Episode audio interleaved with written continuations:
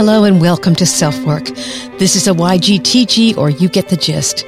And today is my birthday, October the 21st, and I'm 67 years old today, or as I like to say to others, I've started on my 68th year today. Hopefully some of you listened to last week's celebration discussion with my audio engineer, John, and creative guru, Christine. We had a fun time doing it, and several of you have written that you enjoyed our little party on the podcast. I found something ironic, however. When I began blogging, and I wondered if at 58, which is when I started, I was too old to do it. I comforted myself with thoughts of, well, Julia Child didn't become Julia Child until she was older. So I thought, okay, I can do this. When I began podcasting 5 years ago, and I was 61, almost 62, I thought, well, Betty White became Rose Nylund at 63, and Morgan Freeman, who's literally played God and pulled it off because of his age, wasn't famous until much later in life. So again, okay, I'm not out for fame. I simply want to get my message across. So why am I talking about this? Last week, after the three of us recorded our conversation, we were talking about the future of the program. Not in any real serious way, but I said, gosh, 5 more years? I said I wasn't so sure I could pull that off. Again, citing my age as an issue. Out of my dear friend John's mouth came these words. Well, Colonel Sanders didn't start making chicken till he was in his 70s. Colonel Sanders. Now that was a blow. But I looked it up. Actually, he was 65 when he sold his first franchise of KFC, and he sold the entire thing in his 70s. So then I wanted to look up people who continued to do things that were important to them as they aged, for inspiration, for comfort, for support, for fun. And there were a lot, but this lady's story takes the cake. Virginia Oliver, 101-year-old resident of Rockland, Maine, started trapping lobsters when she was 8 years old, right before the Great Depression hit, and she's been going ever since. She's been a trailblazer her entire life.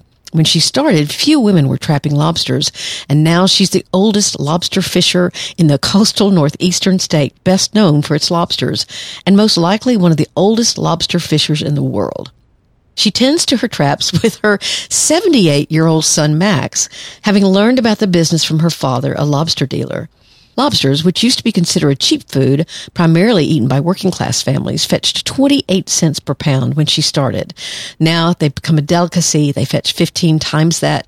Perhaps most surprisingly, she isn't sick of eating lobster yet, and she enjoys a lobster dinner of her own roughly once a week.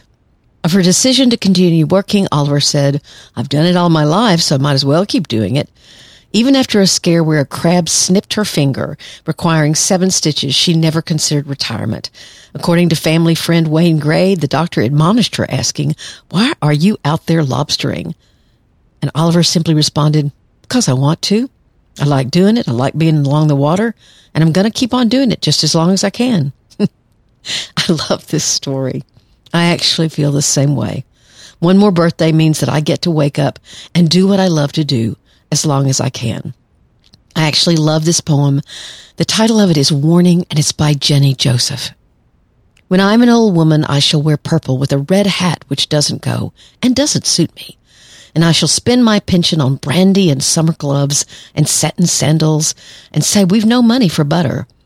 I shall sit down on the pavement when I'm tired and gobble up samples in shops and press alarm bells and run my stick along the public railings and make up for the sobriety of my youth. I shall go out in my slippers in the rain and pick flowers in other people's gardens and learn to spit. You can wear terrible shirts and grow more fat and eat 3 pounds of sausages at a go, or only bread and pickle for a week, and hoard pens and pencils and beer mats and things in boxes. But now we must have clothes that keep us dry and pay our rent and not swear in the street and set a good example for the children. We must have friends to dinner and read the papers. But maybe I ought to practice a little now, so people who know me are not too shocked and surprised when suddenly I am old and start to wear purple. Perhaps my birthday present to myself should be a red hat. And I happen to love purple. Thank you all for being here. Take very good care. I'm Dr. Margaret. I'm 67 years old. And this has been Self Work.